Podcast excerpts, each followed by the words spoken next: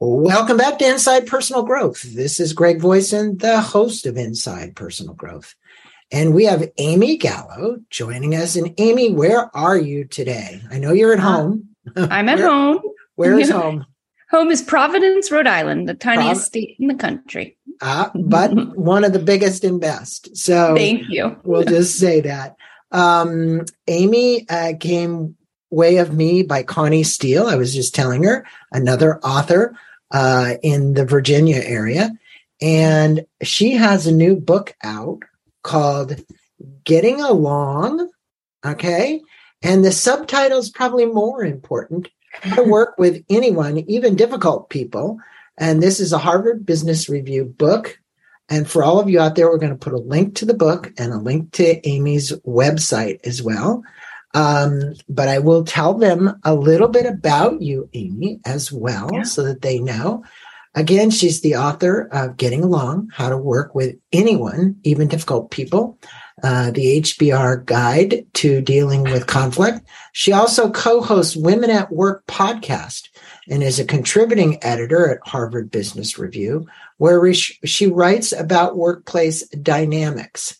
Um, this is a phenomenal book. It's a book that anyone out there who's challenged today in the workspace, and I always say even in the personal space, should pick up and read because it's really about the archetypes, understanding the people, and then the solutions to dealing with those kind of people in your life. And a lot of times we don't know how to identify how someone's reacting or being, right? Mm-hmm. So Amy's got um, not only ideas, well founded solutions for this. And so let's just get into it, Amy.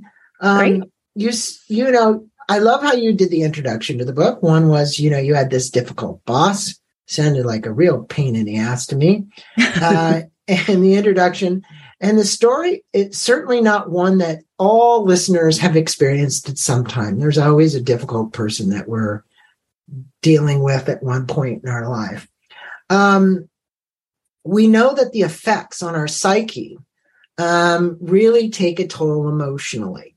And because we take it personally, you know, it's like um, uh, Carlos, the guy that wrote, uh, I'm trying to remember the name of the book, but he said that first thing is don't take it personally.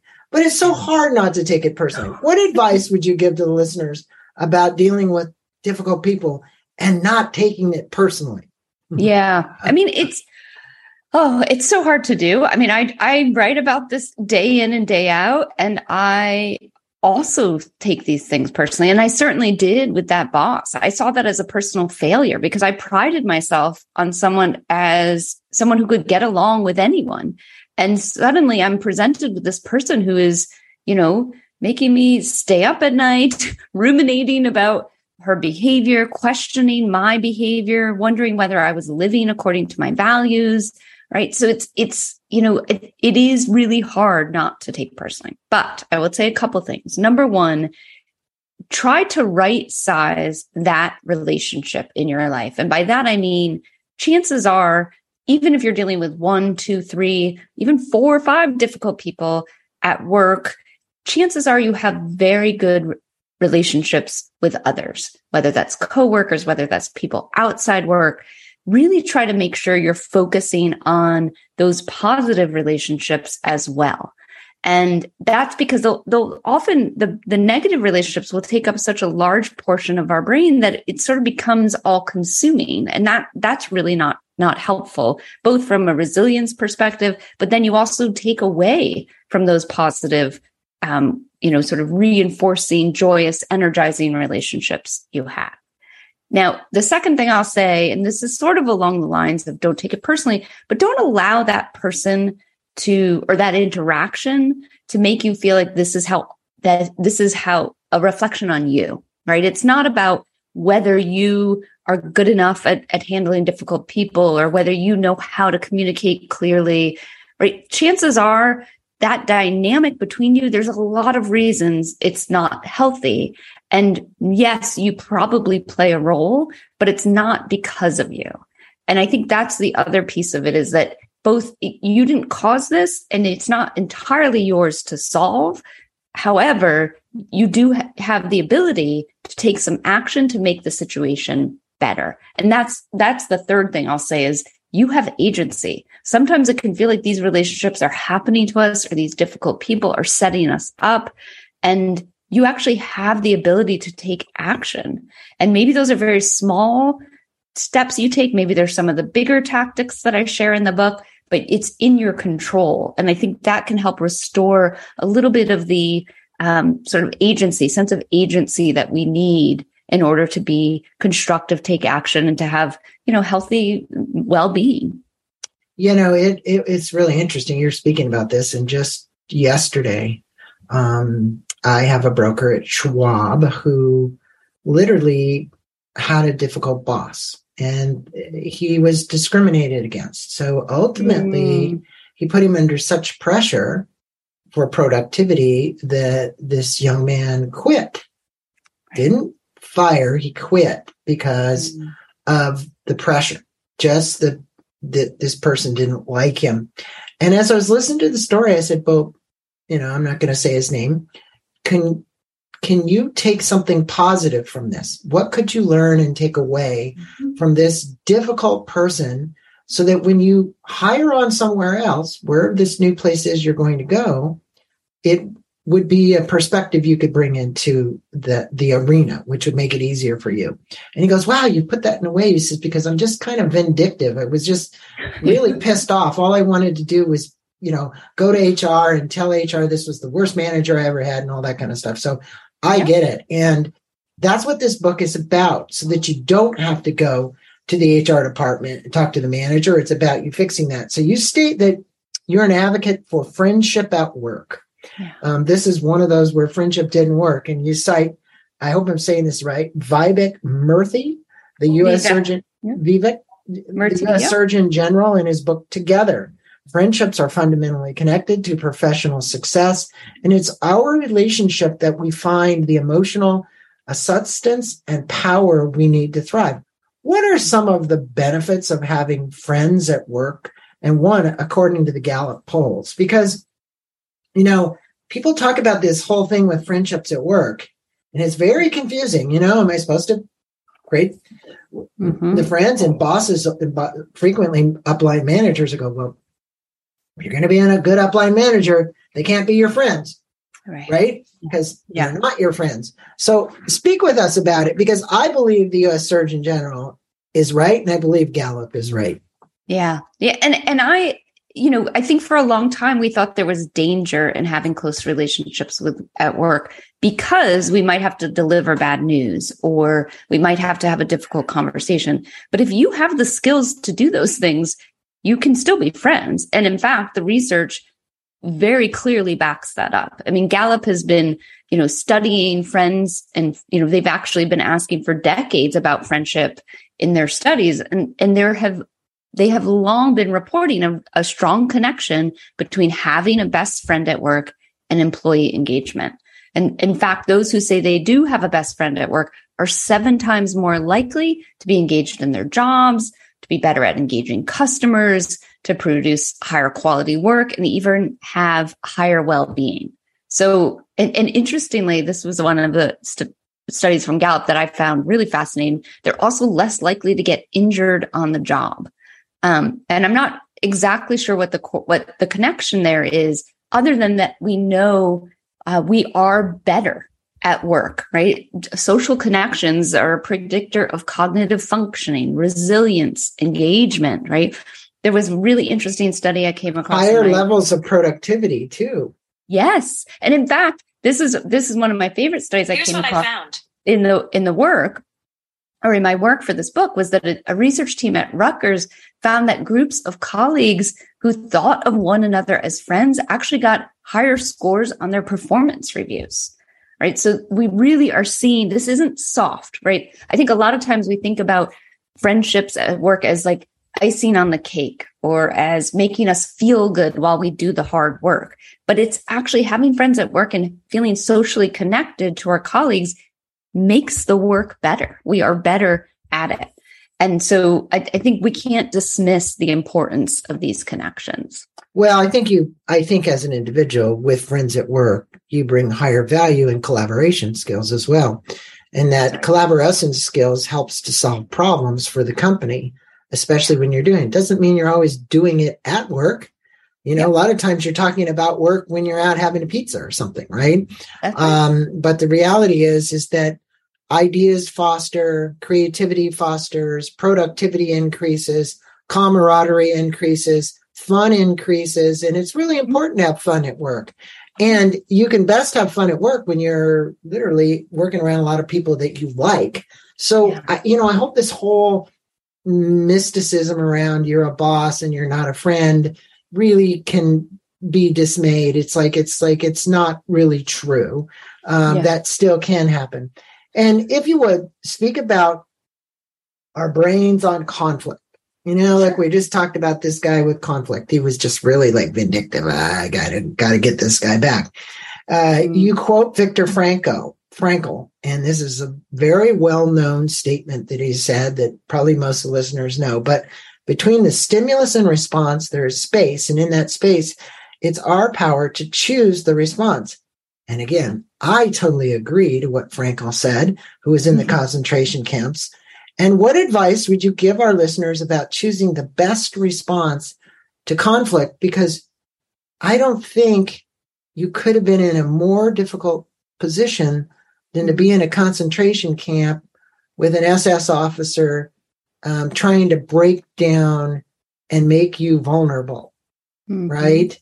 Um, and talk about conflict because you can imagine what they must have felt about these people who were trying to break them down. Const, just like this young man said, it was it, honestly, it was almost like the story of the concentration camp with this young man with the boss telling him, "You're not worthy. You're not good. You're not performing. You're not doing whatever." And he just finally broke on his own. He broke. Mm-hmm. And I one thing I didn't say about the story is that since he has now been out of work four months, depressed, mm-hmm. wow. depressed yeah. as a result of what happened. Yeah. Yeah. Well, and I, you know, what are our brains doing on conflict? Yeah. I mean, and the thing is, our brain isn't very good at determining real the difference between threats. So the threat to our lives, obviously, that's an incredibly grave threat. We have a stress response to that threat which is actually pretty similar to when someone makes us feel devalued or or dehumanized. And so, um, you know, obviously, you know, having an unpleasant manager or even a vindictive manager or, or an abusive manager is very different than being in a concentration camp. But our brain's doing the same thing. And what what Frankl was really talking about was the choice that we have in terms of how we react that we don't have to be subjected to the terms of or the conditions around us, but then we get to choose how we want to behave. Right. Now, again, that's not very easy to do because our brain is going to have this moment of protecting us, which is going to either feel vindictive, angry, shut down, right? The fight or flight reaction is very strong in all of us. So to, to get yourself out of that, you know, and what, what this is what emotional intelligence experts call amygdala hijack, where it's the amygdala, the part of our brain um, that takes over, that's responsible for protection and for safety, you know, shuts it, you, it takes dominance over the prefrontal cortex, which is the rational thinking part of our brain.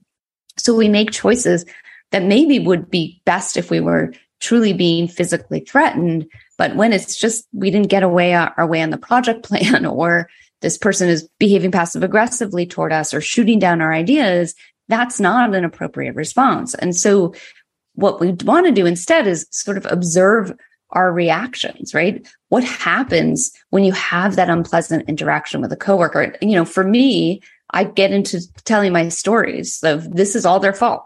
That I they're an evil person, right? Or blaming myself. What have I done wrong? Why can't I handle this? You know, or try to completely disengage, like this isn't my worth worth my time. I'm done. Right. But right. the Sigal Barsade, who's one of an um, amazing professor, unfortunately, who passed away last year, she talks about emotions as data, not noise. Cause I think oftentimes we have those feelings like this, this guy you're talking about. We have these feelings. We want to get back at someone. We're so angry and we think, oh gosh, that's, let me get through that noise. But those are, that's data about what you care about, what matters to you, what your values are. So pay attention to those and observing your reactions and your emotions and, and asking yourself what matters to you is going to help calm that, that amygdala you know, you can also reappraise that you actually did that for that gentleman by saying, you know, what could you learn from this? So rather than seeing challenges as challenges, but as opportunities is a really great um, psychological tool that helps us get out of that fight or flight reaction. So, you know, instead of, um, you know, again, seeing it as a, a vexing situation, you know, ask yourself, what can I learn here? And, you know, rather than a threat, like what is, what's the opportunity? What are the thoughts running through your mind? Are they helpful? Is there a way to reframe them as neutral or positive? You know, if you're laser focused on a know it all colleague, right? That's one of the archetypes I talk about in the book and how they're just so excruciating to be with, right? Can you tell yourself, that when you actually put aside for a moment their condescending tone or that maybe their rants actually have a nugget of truth, right? Can you find and and I don't want you to be Pollyannish or naive right. and, and and dismiss right. the real harm they're doing, but what's the what's the opportunity for you?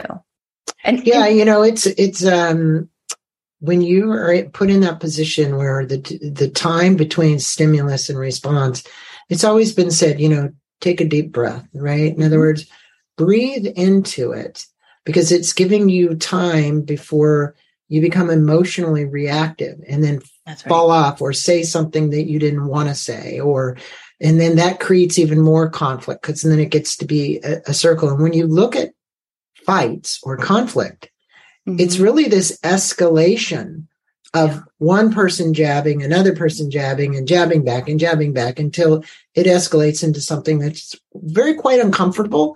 And, you know, in many cases, you may not call it a fight, but it's a mental fight. Um, it's a mental struggle that you're having and you don't want to deal with it. So you walk away from it.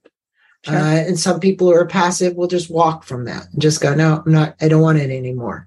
Um, you know, you spend a good percentage of your book speaking about the archetypes and characteristics yeah. of difficult and challenging people.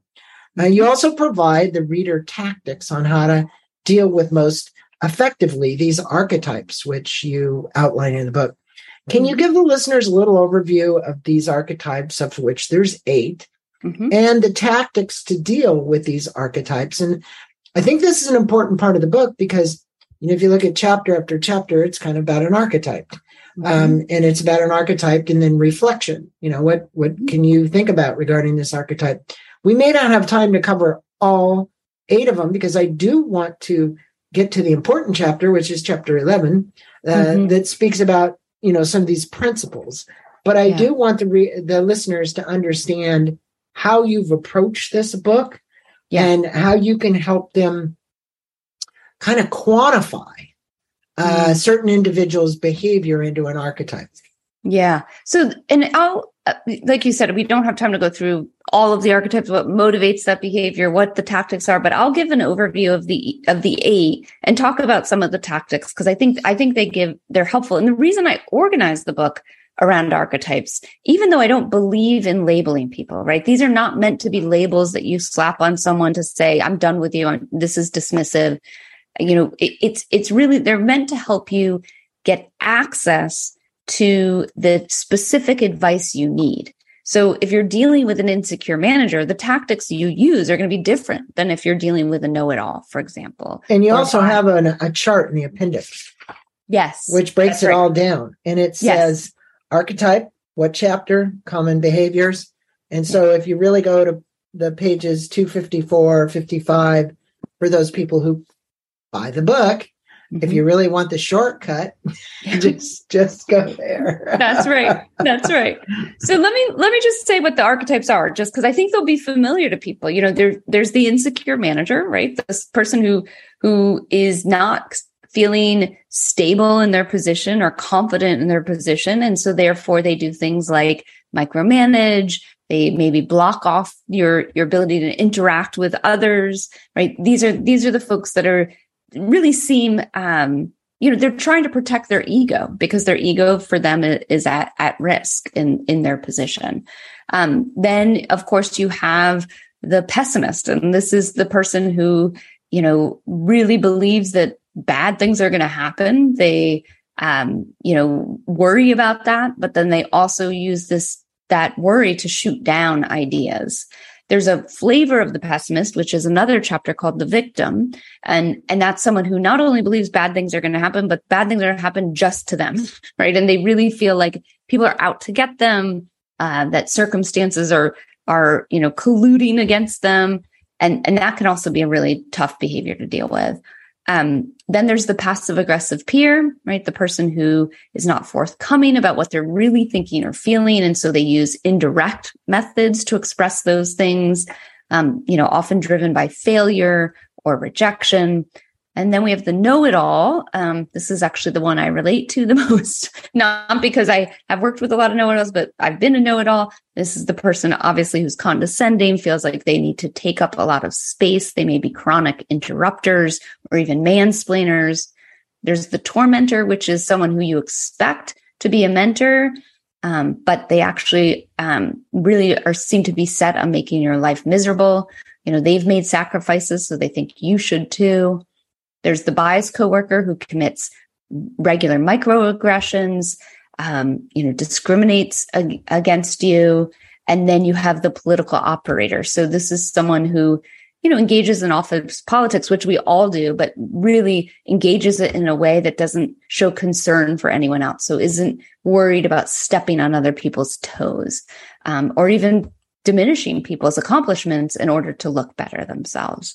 So in each chapter, I talk about what are the common behaviors, what's motivating this behavior, but then also what tactics can you try? And the tactics generally, this is probably an oversimplification, but there's ones that are sort of indirect. So if we take the insecure manager, for example, research shows that actually calming their ego, oftentimes with some well placed compliments, genuine compliments, um, can help get them to be a little more open to your ideas, to trust you a little bit more. So that might be an indirect method.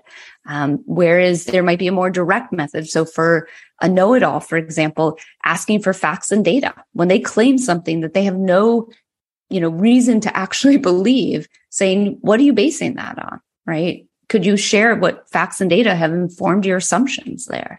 Right. And then even with um, you know some of the behaviors you might even call it out more clearly and say you know like the political operator you, you know you seem really focused on getting credit for this and you don't seem to care that others are not getting credit can you can you make sure that we're all sharing um, especially since we've all contributed to the to that work so you know it, it's and i do try in each chapter also to share sample language so you know, what are the words you can use to actually put some of this advice in practice? Because that's one of the things I find most difficult is when I get advice, I'm like, okay, that makes sense in theory, but what do I actually say?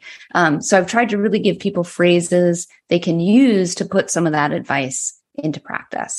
Well, I think you're, you're very tactful and there's diplomacy associated with the way in which you communicate with anybody. And I think if you take that between the stimulus and the response, and you take time to take a breath, um, most likely the words coming out of your mouth to communicate to the individual, even if not in a script, but in a way in which you're dampening any kind of conflict that might occur, are going to be bet you're going to be better off. Um, and I think that's really important. And you know, in chapter 11, which you said is one of your best chapters in the book, you talk about the nine principles for getting along with anybody.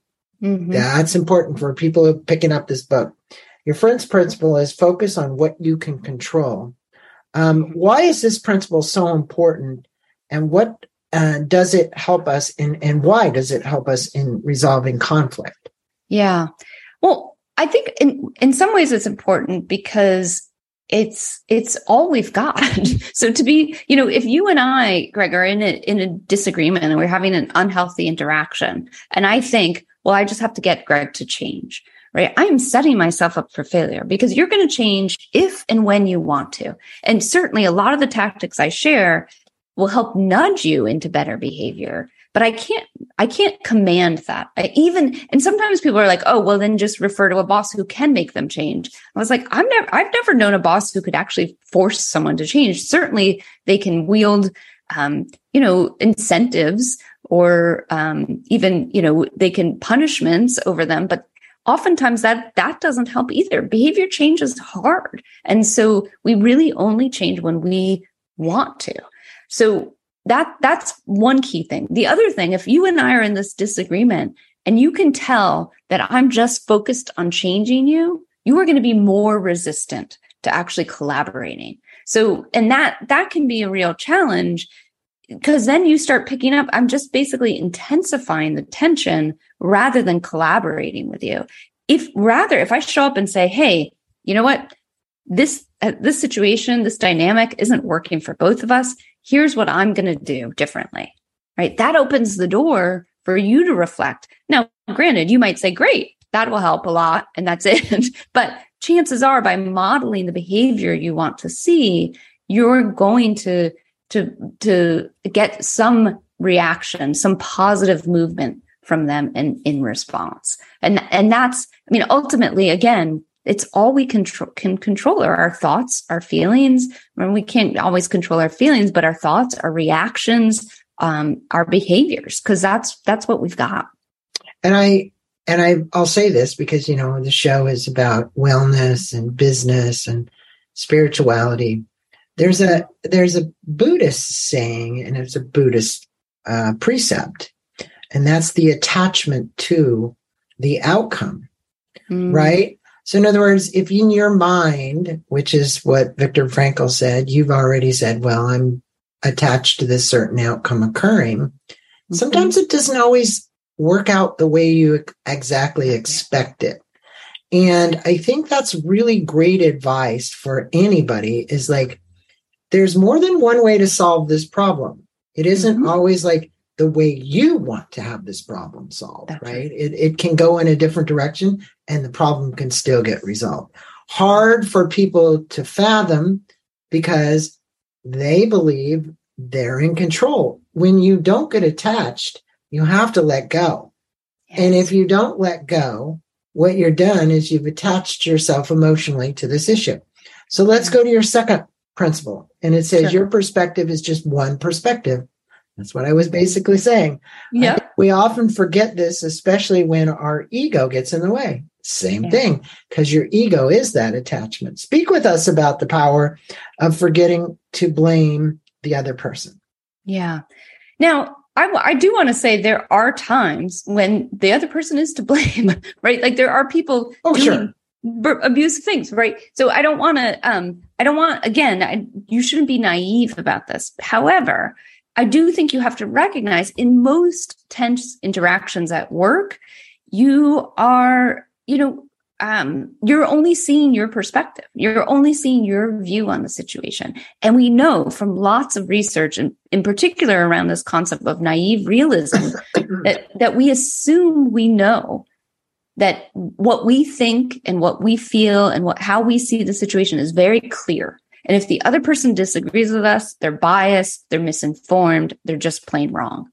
And that just can't be true every time, right? Because if, if I believe I'm right and you believe you're right, well, then what's true? So it's really a matter of understanding there are many ways to see this situation. There's the way you see it. There's the way the other person sees it. There's the way people who care about the resolution see it, the way people outside see it. So I really encourage people to ask yourself, what might you be missing?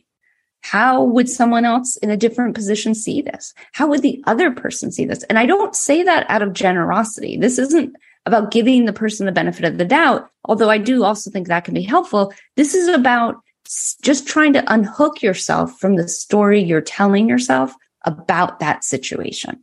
Mm-hmm. You know, we come into all of these situations with our own biases, but we, we don't really think about that. You know, it's like you you over years of work, years of learning, years of family life, things you've heard, how you've integrated them, put them into your life. the reality is there's biases. Let's just face it. And those biases can get in the way of you doing exactly what we said, which was, you know, in this case, looking at a different perspective because you've got a, such a strong attachment to that. Your third principle is be aware of your biases. Mm-hmm. There we go. Yeah. Speak with us, if you would, about uh, affinity and confirmation bias and how we can become more aware of these biases. Yeah, and affinity and confirmation bias are two of the biases I see play out most often in in you know unhealthy or difficult relationships, you know, at work. And co- confirmation bias is the idea that once you believe something or once you have a hunch about something, you start seeing it through that lens. So if you behave passive aggressively once in a meeting anytime you do anything, I'm I'm using that passive aggressive lens, right? And I'm saying, "Oh gosh, isn't Greg so passive aggressive?" And just it becomes a reinforcing cycle. That's where the role of gossip plays too, right? Is that we we encourage got confirmation bias in one another when we start talking about that person and saying, "Well, isn't that person this, right? Isn't aren't they a pessimist? Aren't they?" And it can be really dangerous because you start seeing things that actually aren't there. And so you just double down on your interpretation and it further polarizes you. Affinity bias is the, the bias that we research has shown over and over. We tend to feel more affinity or, or more closeness with people who are like us. They share identity factors. They share a view on the world. Maybe we went to the same school or grew up in the same area, right? And we attach ourselves. And that means that when someone's not like us, we might actually be interpreting their behavior as difficult when it's not, right? When it's actually just different than what we might expect. And so to get to know your own biases and how, how you're showing up in these, these relationships and in these interactions, you know, there's lots of online tests you can take about your implicit bias. There's a, a, a free test on project implicits um, which is a team of researchers who came up with that. Um, and really get it helps you get aware of what biases you might be bringing. Similarly, you might try to ask for help. So if you are struggling with a difficult colleague and you think bias might be playing a role, or maybe you don't think it is, but you should ask someone you really trust who understands the situation to say, what role might my bias be playing here? And the last thing is, is a a tip I picked up from Kristen Pressner, who's a global HR executive, and she uses something called the flip it to test it. So this helps you really get around that affinity bias. So, you know, if someone's doing something you find challenging or pushes your buttons, ask yourself if they were a different gender, if they were a different race, if they had a different background, would I see that behavior in the same way? If they were more like me, how would I see that behavior? If they were more different than me, how would I see that behavior? And I think that that helps you really test whether that that bias is at play, but you have to be honest with yourself and the answers to really use that. It's so important what you're saying. You know, I'm reflecting back on so many of these interviews, almost a thousand now. And I remember Byron Katie. Mm. And many of my listeners can relate to this. And, you know, she used to ask, she'd put two people on the stage. And if there was, it was like a conflict, you know, there was some conflict they were talking about in their life. And then she'd ask two very simple questions. The first one was, is it true? And the second one is, is it really true? Mm. Right? And when you think about the simplicity of what she was doing, she was getting you to break down and think about how you've created your biases already, mm-hmm. right? In other words, oh, you know, I can't get along in this marriage. I can't do this. I can't do that. Is that really true? Yeah. You know, and is it really true? And it resolves so many people's issues, right? Yeah. Um, and and I and I think that holds true for for us as individuals. I think we talk about MSU. You live in a world of making stuff up, and then you begin to believe what you make up, and then you begin to live out what you made up, right? Mm-hmm. Because you made it up. Yeah. But that doesn't mean it's true. It just yeah. means you made it up, right? Right. So, well, and you're you're pointing out something, Greg, that I think is really important in all of us and dealing with difficult relationships, which is that, or challenges in relationships, which is that our brains don't always work with us when we're trying, right? The making, the MSU is a natural occurrence in our brain and we have to fight against it in order to resolve these conflicts. I think a lot of us think that instinctively we should know how to actually handle people who push our buttons or challenges in our relationships. And we don't. In fact, we have to overcome some of the natural workings of our brain in order to be more present, in order to be more, um, you know, more um, focused and collaborative in in those resolutions. Well, you know, I have a bumper sticker here someplace and I can't find it right this minute, but I do remember this from my spiritual psychology class. Um, you don't have to believe everything you think.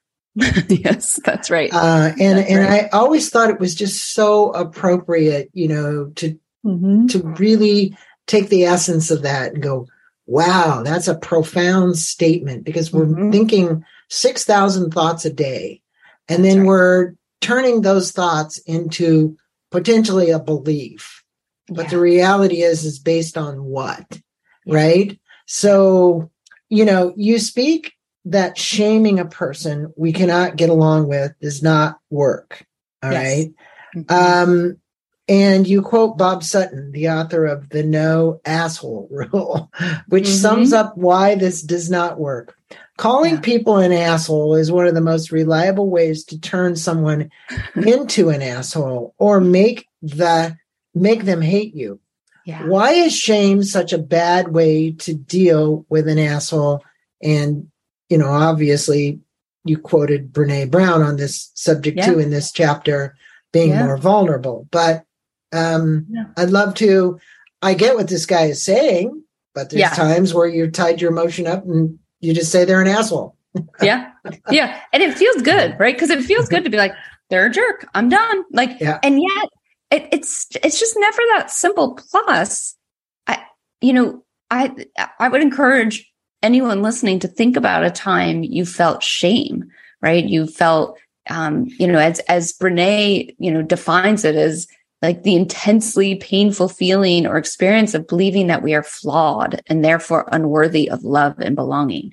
Did you feel that in that moment and think, oh, wow, okay, I'm going to change? No, no, you felt shame. You felt deep despair, probably grief, um, embarrassment, right? Though it's not, it's just not an emotion that encourages action. It encourages wallowing. So if you call someone an asshole, they're either going to retaliate, right? They're going to argue with you or they're going to shut down. But by doing something different, like labeling the specific behavior that's bothering you, why it's having an impact on you, um, you know, that is different, right? That that gives someone something to work with, as opposed to shaming them into thinking that, you know, shaming them and making them feel worthless you know, worthless people don't rise to the occasion, right? right? They, they actually fall to your worst interpretation of them. Right. And so that I, I just can't, I, you know, Brene's work has been so influential in this book and in all my writing and, and, and Bob Sutton too, because it's, it's just not, you know, as Brene says, shame is more likely to be a source of destructive, hurtful behavior than a solution or cure. And I think that's just sort of the simplest way to to explain it. Yeah, and I think in that chapter too, you mentioned guilt. You know, it's yeah. uh, it is there is this element of, you know, you feel guilty when you're shamed, um, and you have no basis for it because it's only someone else who shamed you that makes you feel these insecure feelings about yourself, which then leads to a long string of psychological issues that you start to deal with associated with this, especially if it's recurring, right? It's like, mm. you know, this is how um, frequently women will say, though, I can never leave the marriage, but they stay in this marriage where it's abusive because yeah. they've been shamed so much, right? And so think about it. It's really a, a, a quite a dilemma uh, to try and work your way out of it. Well, no, I really love the guy. Like, how can you love this guy? I mean, how did you get this perception that this is the way that it's going to be? Yeah. Um, you know, and I, so I look at vulnerability. What Brene talks about is really very, very important, but it's yeah. got to be a two way street. Yeah. Right? And, in other words, that's yeah. got to be used both directions in vulnerability. Both people have to be willing to be vulnerable. Yes. And and you can't you can't guarantee that the other person is going to do that. Right. So the question is is it safe for you? And I you know, I go back I think about the story you told at the beginning of the broker like was it would it have been safe for him to be vulnerable? Probably not. Like he might have made the right decision to leave. Um but then how does he recover from that? How does right. he recover? You know we we published an article uh, on Harvard Business Review, review recently that had to recover from a toxic workplace. And the reality is those they have a real impact. And you know i i wouldn't say it's the same impact as Viktor Frankl experienced of course but it's it's the it, there is emotional damage that we have to recognize that these relationships or these interactions or these work cultures have on us. Um, and we have to make sure we prioritize our own well being in order to recover from them so that we can go into the next workplace or the next interaction or even the next dealing with the difficult person in a, in a more resilient way. Um, now, I, also want to be clear, and uh, you know, there's there are people who are who who are causing that damage I do believe the systems and the leaders in those systems need to, to address that. They should not tolerate it. They certainly should not reward it. Um, you know, there's a role to play. And at the same time, you also need to watch out for yourself and make sure you're, you're taking well it's Im- it's important to for those who are listening and i think they the little many of them know it's you know like what's the consciousness of the organization but you know it's from the top down um, is this um, uh, allowing to is are we continuing to allow this to occur because then what happens is the morale in an organization and the productivity and all the other things associated with it just diminish right yes. as a result yeah. of this so it's very it when a corporation says what is our wellness and what is our human capital and you know the investment that we've made in it they really care about making these things better and you know, your book is filled with great advice and support for individuals dealing with conflict at work. What are three things that you want to have the listeners remember regarding dealing with conflict today or dealing with difficult people, whatever it may be? And if they could apply it, in other words, something, hey, here's a takeaway. You mm-hmm. can use this, like, go to work tomorrow and apply this. Sure, sure. Well, one thing, one is sort of a, a mindset change, and then I'll talk with some more practical things. But um, number one is I would say just remember, and I try to pay attention to this in the book, is that we've all done these things before. I mean, who among us haven't hasn't been the pessimist in the room or hasn't been passive aggressive at times, or maybe even, you know, played the office politics in a way that benefited you and maybe, you know, wasn't beneficial for someone else. We've all done these things. So re- keep that in mind when you're dealing with someone that, and actually there's some really interesting research that shows that we are all capable under the right circumstances of being the difficult coworker, whether that's the abusive supervisor, right? It's, it's, it's oftentimes about the circumstances we find ourselves in, not the, the flawed personality of, of someone. So that's, that's one thing I really want people to take away. The second, and, and I think this is very practical is you, as you said, the book is full of tactics, but, and it can be overwhelming of like, okay, well, what do I do? Or you can think, okay, great, I'm just going to do all this and it's going to be fixed. But I really believe that this, you have to treat this like an experiment. So find one or two tactics you want to try out for a short period of time, try them out, take some notes, what worked, what didn't, in what circumstances did it work. Um, then try out a few more and then try out, you know, and it, you have to be a scientist. Like you have to put on that scientist hat and think about, okay, this is an experiment I'm going to try out and see how it, how it goes. Um, and then the last thing I would say, you know, your mental health and your well-being, you know, I think about your, your broker friend, right? It is incredibly important to take care of that. And so really also make sure you're emotionally disengaging from the situation when you need to. And that might be leaving your job, but hopefully that's really just about putting distance between you and the other person. If there's someone who's really abusive over email, can you make sure you don't have email exchanges with them? You talk on the phone. If right. you, you know, just find different ways, or can you make sure, okay, before you interact with them, do something you really enjoy. Look at pictures of your kids on your phone or your last vacation, right? Or listen to, after you're done with them, go for a long walk. Something that just helps to clear your mind and remind yourself this interaction is not making this is not your entire experience at work and this is not a, in your entire experience of you and other people remind yourself of the good connections that you have of kind of the shifting sands that can occur things can change right in That's other words right. it's it's not permanent we frequently look at it as permanent but it isn't because people can change their mindset uh, you can change your mindset and these issues can become resolved we have been speaking with Amy Gallo. The book is Getting Along How to Work with Anyone, Even Difficult People. You can find out more about Amy at Amy E. Gallo, dot com. That's her website. We'll put a link to that in our blog as well. Uh, for all those people who are working inside companies, I don't think you could have a better book to get, especially if you're in a management position and you want to teach some of the people in the organization how to use these tactics and identify uh, the people in the archetypes. This is really a good way to start. You should go to Amy's website too, because then you can get more information about her and the book and what she's doing. Um, Amy, it's been a pleasure having you on Inside Personal Growth, spending a few minutes with our listeners, uh, discussing your new book. And I wish you all the best. And thanks for being on the show. Thanks for having me. This has been a really wonderful conversation. I've enjoyed it. Thanks so much. Thank you.